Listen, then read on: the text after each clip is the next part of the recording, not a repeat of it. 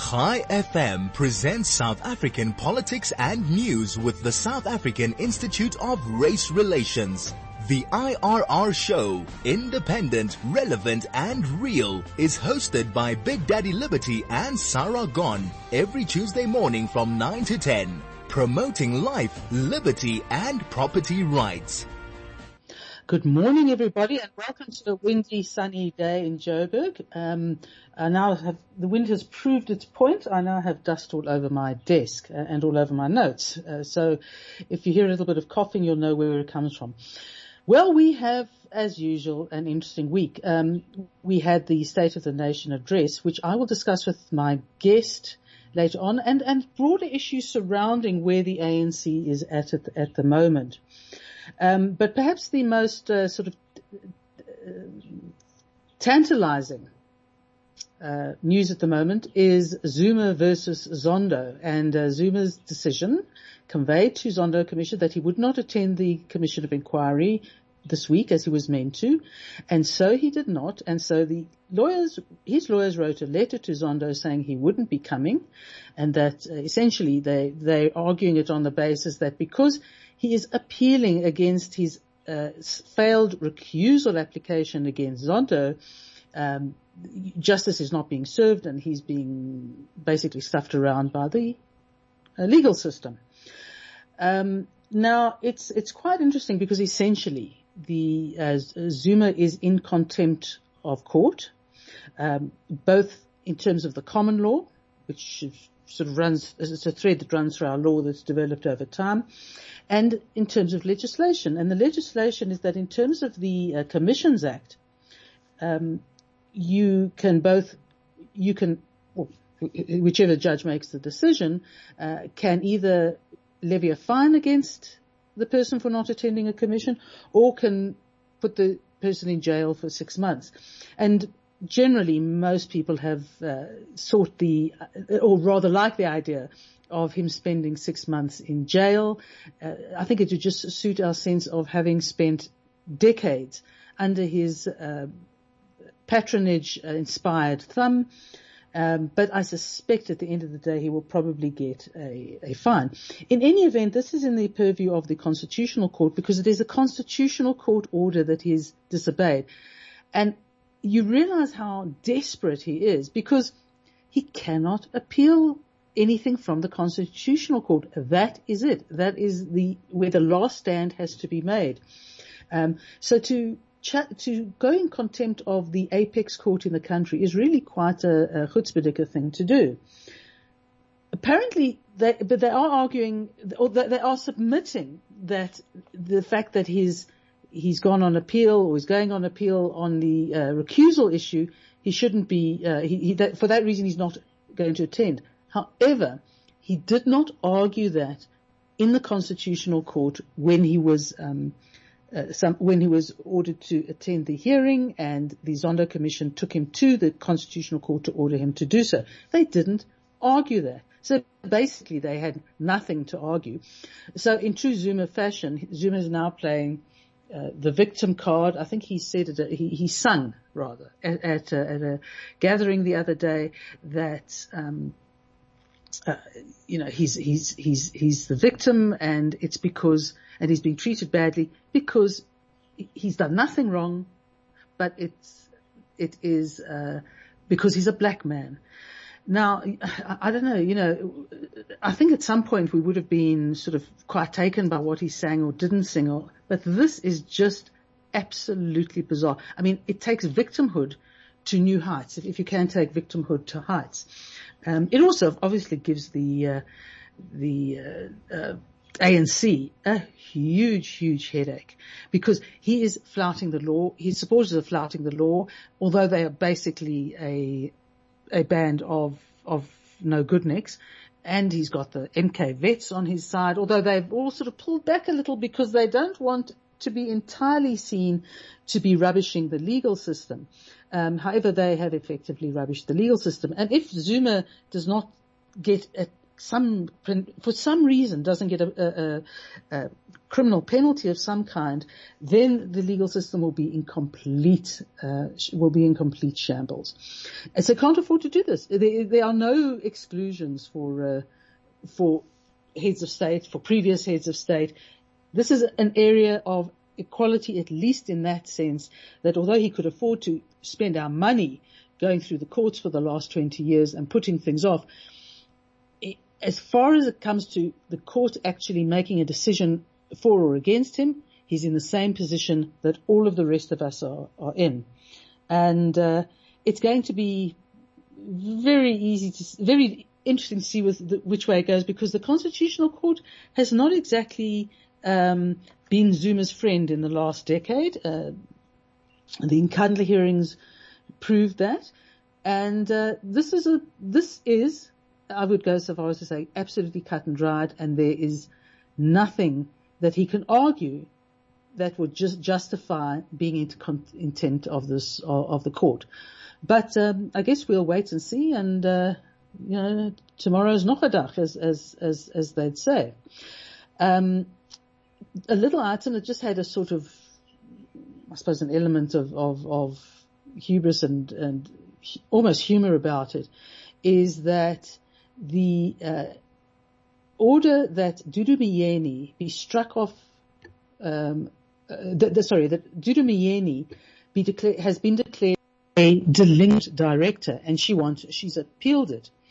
Um, and she's appealed the order on an interim basis to, to hold the, um, to, to, hold the, uh, um, the, the order back so that she is not actually a delinquent director until she's had her appeal heard and the court struck her application off the roll. So she remains a delinquency, a delinquent director.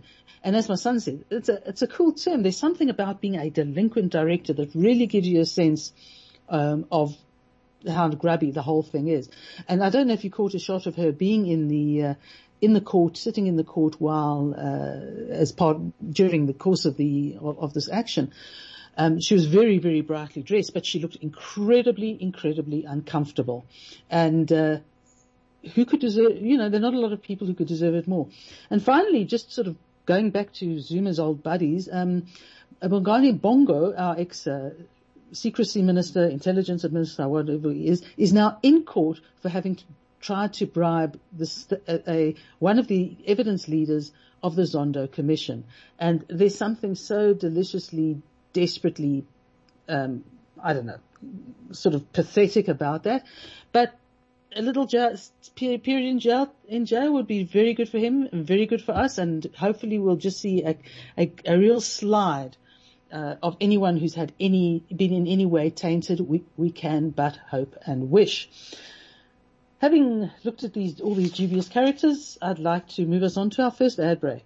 Chai FM, your station of choice since 2008. They are, they are there for us in the very worst of times. They step in to assist us when life has stopped. They are the cemetery workers, the men and women of the Chevra Kadisha Jewish Helping Hand and Burial Society. Over the last year, their service was more essential than ever. They are the unsung heroes and we want to change that. Zayin Adar is the day on which the community traditionally acknowledges and appreciates the service of, of our cemetery workers. This year you can help honor these heroes by sending them happiness in a box. Shabbat meals and gifts for Shabbat on the 19th of February. The Shabbat of Zayin Adar. Honor our heroes by sponsoring a box or part of a box and for the details go to our website at www.chaifm.com. Honor Our Heroes is a Chai FM community initiative. Welcome back, and uh, I'd like to welcome, hopefully he's on the line, my colleague uh, Herman Pretorius. Herman. Hi, Sara. Can oh, you hear me? I can hear you. Uh, very nice to have you. Uh, just to say that Herman is the head of strategic initiatives, initiative, um, and he is an incredibly creative uh, person, but with a view a, a sound view on virtually everything. I did say absolutely everything. But Herman and I are going to talk about um, SONA, but very much more specifically, very much centered on Cyril within SONA and, and more broadly. Herman, I'd like to start uh, by blowing my own trumpet in a very negative uh, way with a little uh, little anecdote. I went back into my articles and I saw that in the middle of 2016, I wrote an article saying, "Do not put your faith in Cyril Ramaphosa." So this was a, a, sort of half a year before uh, the, the the conference that had him elected. And I've written probably two articles or three articles a year ever since elaborating on that theme. And I basically said he is not a leader. He's not a man, he's not a decision maker. He doesn't respond to crises and he will, he will not lead us out despite having created a sense that he is um, a businessman. Herman, was I right? Well, I, I, I, see very little reason to think that you were wrong.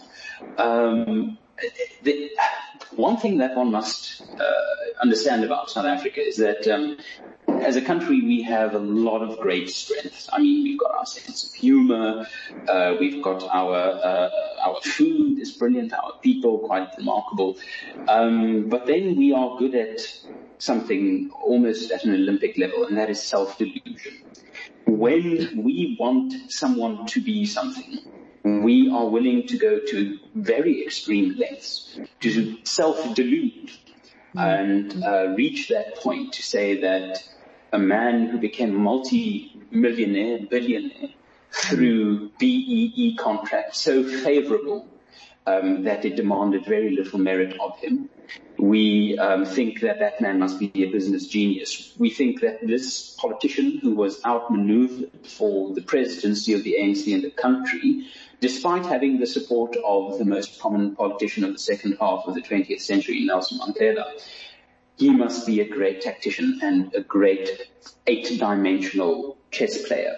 We delude ourselves to think that someone who's perhaps his most solid claim to fame is his experience as a union leader during the 80s and 90s must somehow have the pulse of the people and be able to mobilize.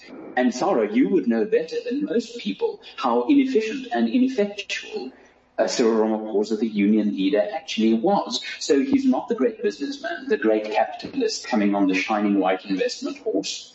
Um, I shouldn't say that. I should, we, we should uh, say the shining privileged investment horse. Then he's not the great politician because he was outmaneuvered for the presidency by Thabo Mbeki despite Nelson Mandela wanting Ramaphosa to succeed. And he's also not this operator with the pulse of the people based on his experience. So self-delusion has gotten a lot of South Africans into hot water. People I know personally who voted for Cyril Ramaphosa because they believed, despite the evidence, he was something that he clearly is not. Mm-hmm. No, that's exactly that's exactly right. And I think one of his big uh, weaknesses, and it, it was apparent to people who negotiated with him during uh, his his his leadership of the National Union of Mine Workers, that Cyril, I've, I've, been told two, I've been essentially told two things about his leadership. One was that he would basically, um, ultimately agree to kind of anything that would, that would resolve something. Um, but he would, you would negotiate endlessly until consensus was reached. Now, now obviously when unions negotiate with, uh, with management, the idea is ultimately you do reach an agreement on things and, you know, both parties have to give and take. But the sense from the people I've spoken to is this, this was extraordinary. It just went on and on. And it's, it's shown up in the last three years of his leadership is everything has to be reached by consensus. Not only the NEC decision making, which is it's, it's, it's cast in the rules that it shall be consensus. But everything he does is kicked into touch. A, there's a commission, there's a committee, there's a range of discussions until you know, ultimately people are either sort of negotiated into submission or they walk away from the table. You can't run a country like this. Yes, and especially not a country in crisis. Um, now, I might sound terribly anti-Ramaphosa, and, and, as a politician I am. Mm. Of the man himself, I have heard great things, like genuinely, mm. I have mm. heard that he is a a patron of the arts and someone who, who uh, studied music. Um, I have a great appreciation for people willing um, uh, to, to, to take up that mantle of patronage. Mm. Um, he is apparently a decent man, a religious man. I mean, uh, in, in the ANC pantheon of leadership um, currently, he seems to be relatively unaffected by scandal. But being a good man, by no means you're a good leader. And I think we saw in the last few years quite strikingly on the global stage two, as it were, inverse uh, experiments. We had mm. Donald Trump, who was an absolute, I mean, a vulgarity in, in, in, in persona. I think that man was utterly, utterly vulgar. I had so little time for him on a personal level mm. that I, I, I, shudder thinking that if I ever had to meet that man. And yet, an effective president. A good president, the jury might be out and people might disagree, but certainly an effective president. Mm.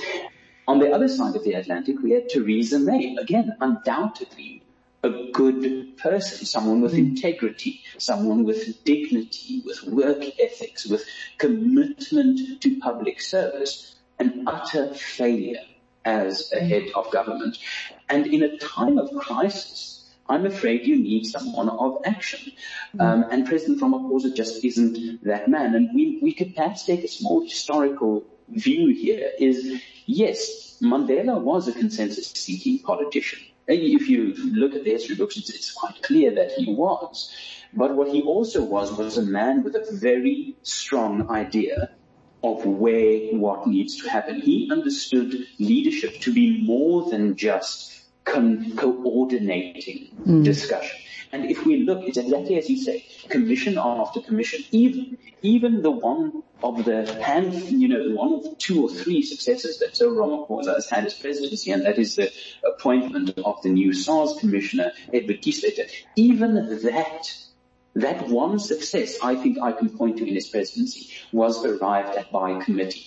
Now, hmm. anyone with any leadership management or executive experience can tell you, you cannot bring drastic, urgent, timely change by leadership by committee, especially not the ANC. The ANC, if it's going to be governed, if it's going to serve a leader, it needs to have a Mandela, Mbeki, or even a Zuma at its head, willing to whip it into shape, um, mm. willing to take fights to it and win. Ramaphosa has not been that. And we see the results. We see a government with no achievements to its mm. name, really. The only thing, if you are an ANC supporter, the only thing you can point to and say that is something that was achieved is essentially a minimal raise of the minimum wage. For the rest, mm. these three years have meant nothing. Mm. And of course, the problem with the raising the minimum wage, um, like expanding uh, the, the, decisions reached the bargaining council for the restaurant industry, is nobody's got the money to pay anything. So it, it's it's it's it's pyrrhic in in, in essence. Um, but essentially, I mean, what we can take from this is that generally effective leaders are not nice guys. And uh, if, once we understand that, we'll probably do much better. Now, my sense is that uh, this Sona uh, speech, not only was it boring, long, and, and pretty awful, but for the first time, you really got a sense across the board that people thought that it was a failure and that he did not acquit himself well. There were too many metaphors. They went on for too long. And you know he's in trouble when he explains too much before he gets to a point. Um, this seems to be, I mean, this is a, a hallmark of his speeches, but on this occasion, it really seems to have leveled people's uh, uh, admiration for him completely. Yes, I, I, think if you compare this State of the Nation to his first State of the Nation, I mean, there was palpable excitement. I myself entertained the possibility that, you know, perhaps I'm wrong about this chap. Um, my first, my first doubts um, about Cyril Ramaphosa were sown by the fact that early on, it must have been about 2015, 16, the communist wing of the ANC came out in support of this man. Um, and, and my thinking was, what has McBillionaire done to mm. earn the support of the communists? That was my mm. first mm. kind of warning to myself. But when he stepped into the presidency, um, he, he carried with him a level of political capital that I don't think we've seen uh, um, at least uh, since the, the, the, start of the Mbeki presidency, perhaps for the start of the Zuma presidency. The point is Ramaphosa came into office with an approval rating in the country much higher, like 30% higher than his approval rating was within his own party. Now, he came into, into office and the one thing that I remember from that first State of the Nation is there was a sense of mission. There hmm. was a sense of thuma mina, you know, send me, the, mm. in, the citizen engagement president. There was a, there was a call to action. There was a call to arms. There was a, this is what mm. I see South Africa as, where it is and where it needs to be, at least rhetorically. The opposite was the case in mm. this most recent State of the Nation. No vision, um, no ambition, no unifying rhetoric. Um, and in fact, what shocked me most is not the vacuity of the speech, but the uncomfortability of the man delivering it. So mm. he looked pale, mm. he stuttered, he read badly. That, that was a man under immense pressure.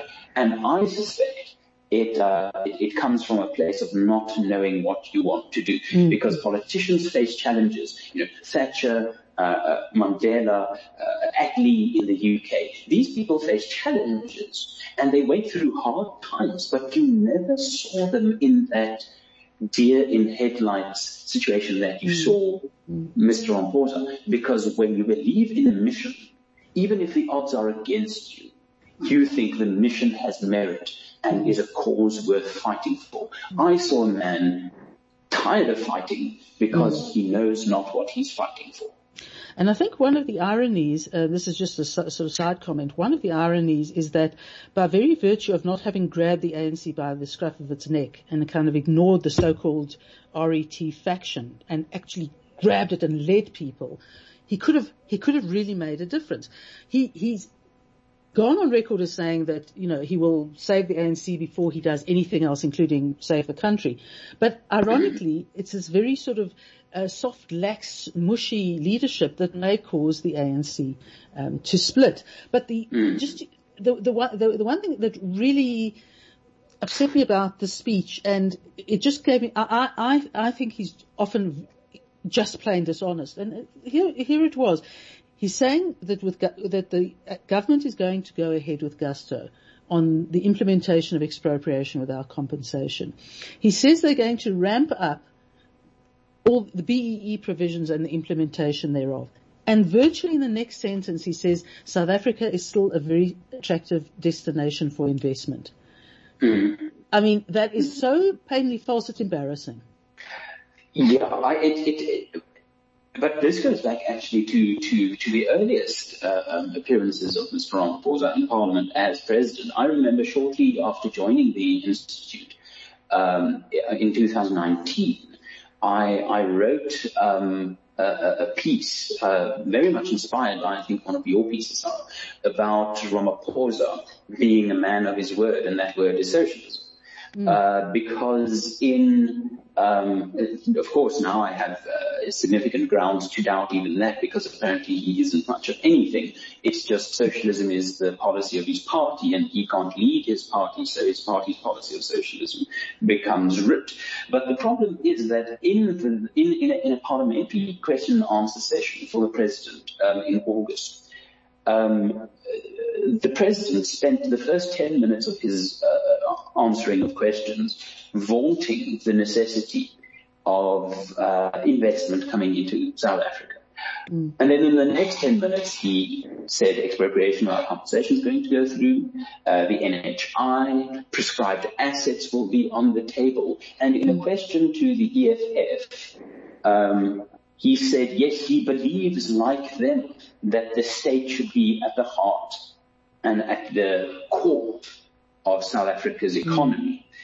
So it, it is this double speak that really can only uh, appeal to, to someone with a, with an, uh, you know, a, radical adolescent mm. understanding of economics. Mm. Economics at its most basic, at its most basic, is the ability to exchange things mm. to trade and sell. Without that, you don't have anything resembling economics. And the moment you tinker with that, with the ability, uh, oh, and what stands behind the ability to own and sell? Well, the, the ability to trade and sell. Well, the ability to earn something. If you can't earn something, you can't trade it. You mm. can't sell it. If you can't earn something, own something, you can't buy mm. anything. The, the, heart of economics is this exchange of property rights. Mm.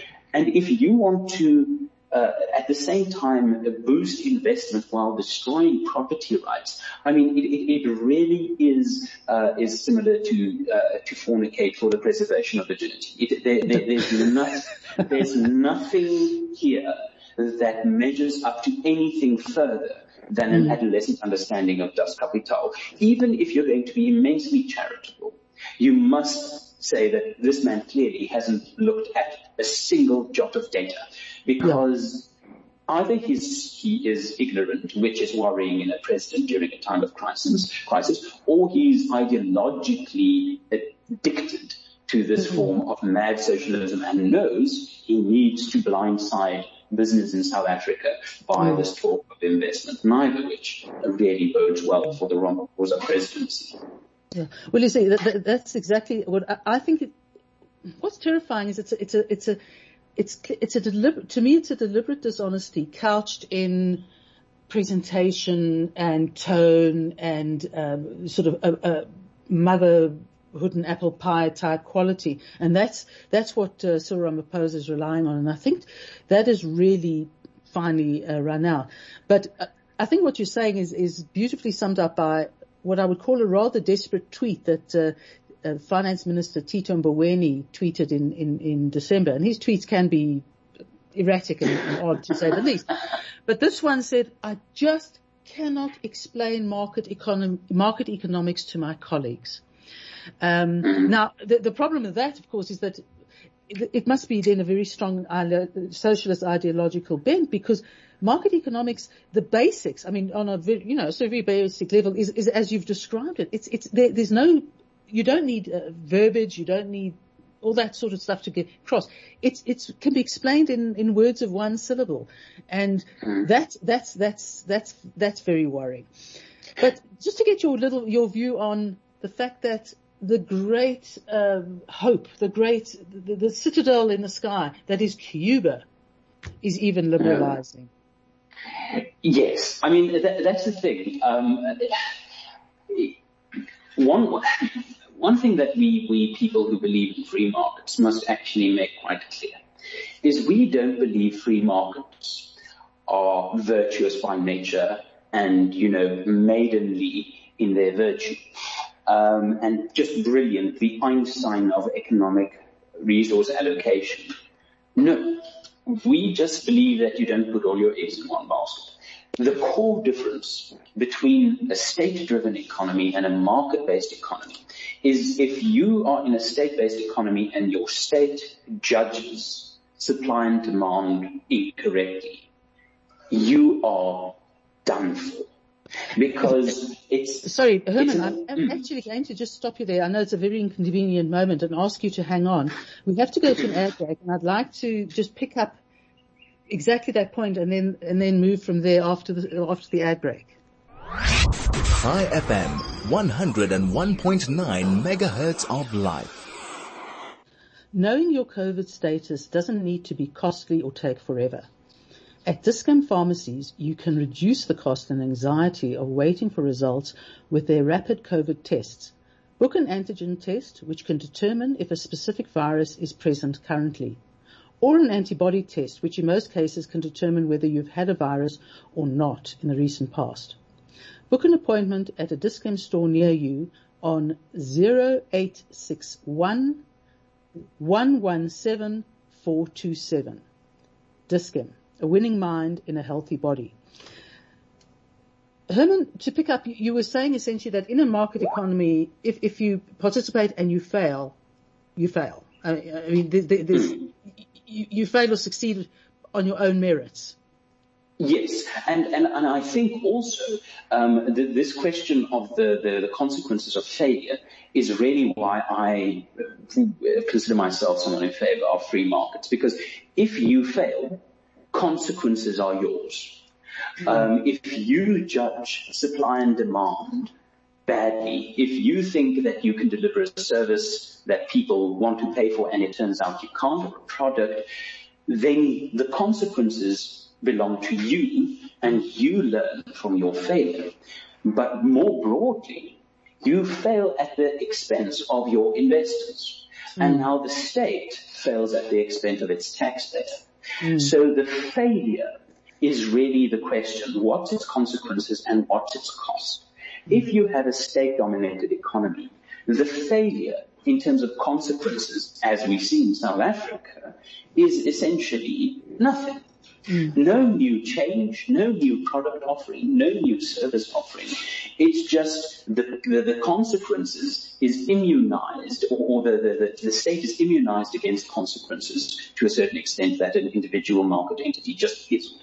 But then absolutely crucially in a country where a lot of people are enduring hardships enough, if you have all your eggs in the state basket and the state makes a bad call, it is all eggs of all taxpayers being smashed to smithereens. And I'm against any form of financial centralization. When you get investment advice, why is it always the sound advice to say diversify your hmm. portfolio?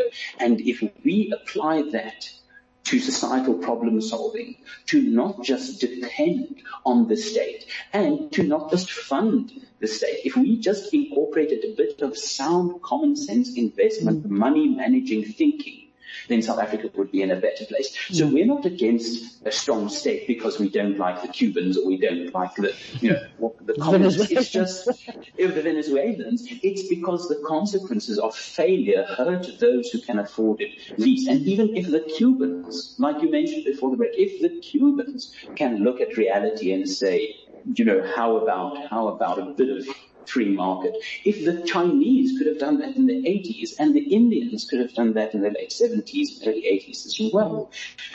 I mean, it's just you don't have to be dogmatic or ideological to see that the most significant eradication of poverty in the history of man happened in the late 70s to mid 80s in the two most populous countries in Asia, India and China mm. liberalized their markets. Mm. I think I think this is the terrifying thing: is that the a dogma which really um, sort of settled in the ANC in the, in the 40s, 50s, and early 60s is being has become uh, uh, law, law, you know, it, it's a writ of its, of, of its own. It has not changed in 50, 60 years. The world has changed around it. The, the, the, the, big communist states do not exist anymore for all the reasons that, that, that you've pointed out. And this, this cleavage to socialism, and I've written about it more than, more than once, on, on Cyril's part suggests that those fundamentals are, are not understood. And uh, probably a good, good example of, of, what you're saying is that if Eskom goes wrong, we all suffer. If Steinhoff goes wrong, a whole lot of generally investors suffer, but the rest of us are not by and large affected by it. I mean, obviously it does affect a, a broad number of people, but it doesn't affect an entire nation. And I, I, I think that's absolutely right. Yeah. Because I think, I think, um, yeah. Sorry, go ahead. Sorry, sorry, sorry. No, I, I interrupted you. Go ahead, please. No, no, no. I was really just, uh, really just uh, sort of saying that it, it's, it's that inability to see that um, the the consequences of, of, who is supporting you uh, makes a mm. difference as to whether you can keep trying and failing and, and, try again and succeeding and learning, or you fail massively once or twice as a as a as a government and you basically just don't get the chance to fail again. Everything mm. things just crumble. Yeah, and, and the terrifying thing about the government um, versus the private sector, or if, if you take, you know, the government versus Steinhoff, Steinhoff never had the power to undermine property rights, never had the power to legislate mm. property rights away from other people. So that's another check that falls in favor of the market. Is even the worst actor mm. doesn't have statal power, where yeah. if you have an economic system structured around the state, then the state is the biggest economic actor and the mm. biggest legal actor that can rig the rules of the game to suit its own needs. Now, I have a strong suspicion. I, I have a creeping admiration for a guy called Ludwig Erhard, who was mm. the Minister for Economics of West Germany just after the Second World War under the chancellorship of Konrad Adenauer. And um, Erhard also succeeded Adenauer, but wasn't very successful as chancellor. But after Erhard's approach to, to economics was not very dogmatic, not very ideological. He saw himself as a pragmatist, as an economist that is guided by what works. And, and, and I have a slight irritation in that sort of approach. I think you need some belief, some dogma, some faith, but I'm not wedded to it. Um, so I, in, initially I found Erhard to be slightly irritating with this pragmatic approach. However, if you follow his policy, his career, his writings, you see some sort of ideological persuasion actually emerging and, and what has been known then, then after, after Erhard to become known as ordoliberalism. Um, and, and I had a, a creeping suspicion that I'm falling in love with ordoliberalism. And it's, it's something I want to be very careful about. because what Erhard said, essentially, is that the market is the best chance for the consumer to have a fair shot. Mm. And core to this is that where a natural monopoly or a dominant market force emerges, it is the responsibility and the job of the state to force that dominant entity or monopoly to act as if it was in competition with mm. other market actors. Now that's a very intriguing thought, a dangerous thought, because once you start doing that, you kind of start giving the power to the state to, to, to intervene economically in a way that makes me uncomfortable. Mm. But we look at South Africa and we look at Steinhoff and we look at uh, discovery and, and these massive corporate entities, that, uh, but they might not have blood on their hands, but they surely have dung on their hands. They mm. were involved in state capture. You have KPMG. They were in bed with the Guptas. You have, in South Africa, we don't have a free market economy. We have a mm. socialist government with a crony capitalist corporate sector that mm. centralized power to such a dangerous extent that the South African consumer, the person that needs to make a living, really get short-shifted. And if a country like Cuba, my goodness, can realize that, then, and, and, and we have two northern neighbors that we can aspire to be like. Zimbabwe or Botswana. In mm. the one, you have utter state collapse and utter economic collapse. In the other, you have President Masisi saying upon taking office, the private sector, the public sector is too large. It is smothering the growth of the private sector. I mean, those are our two examples. South Africa mm. make a choice. It's, it's either Zim or Botswana. It's, it's mm. really as simple as that. And, and, um, President Cyril Ramaphosa is not going to send us in the right direction by, by all accounts. Herman, we've come to the end of our time. Thank you very much for, for your time and for the range of discussion and uh, we'll speak to you again soon. Thank you. Thank you, Sara, and I don't think Cyril Ramaphosa is going to take us anywhere. right, we're stuck and on to our final ad break. Chai FM, 101.9 megahertz of life. Welcome back and just to the final few minutes to say that I think what we're going to look at most, in most depth is going to be, is the focus is actually going to be on the ANC and Jacob Zuma and Ace Magashule are just going to be the subject matter of what causes the ANC to be really considered really hard and put under pressure. Because if they do anything to protect either men against the dictates of the uh, of the legal system, this country will be in real crisis. And uh, like most crises, it may be an opportunity for another party to uh, to come to the fore, but they're under more pressure than anybody else at the moment. So we watch with bated breath on and on as we go. And thank you very much for joining me, and I will see you next Tuesday. Chai FM, your station of choice since 2008.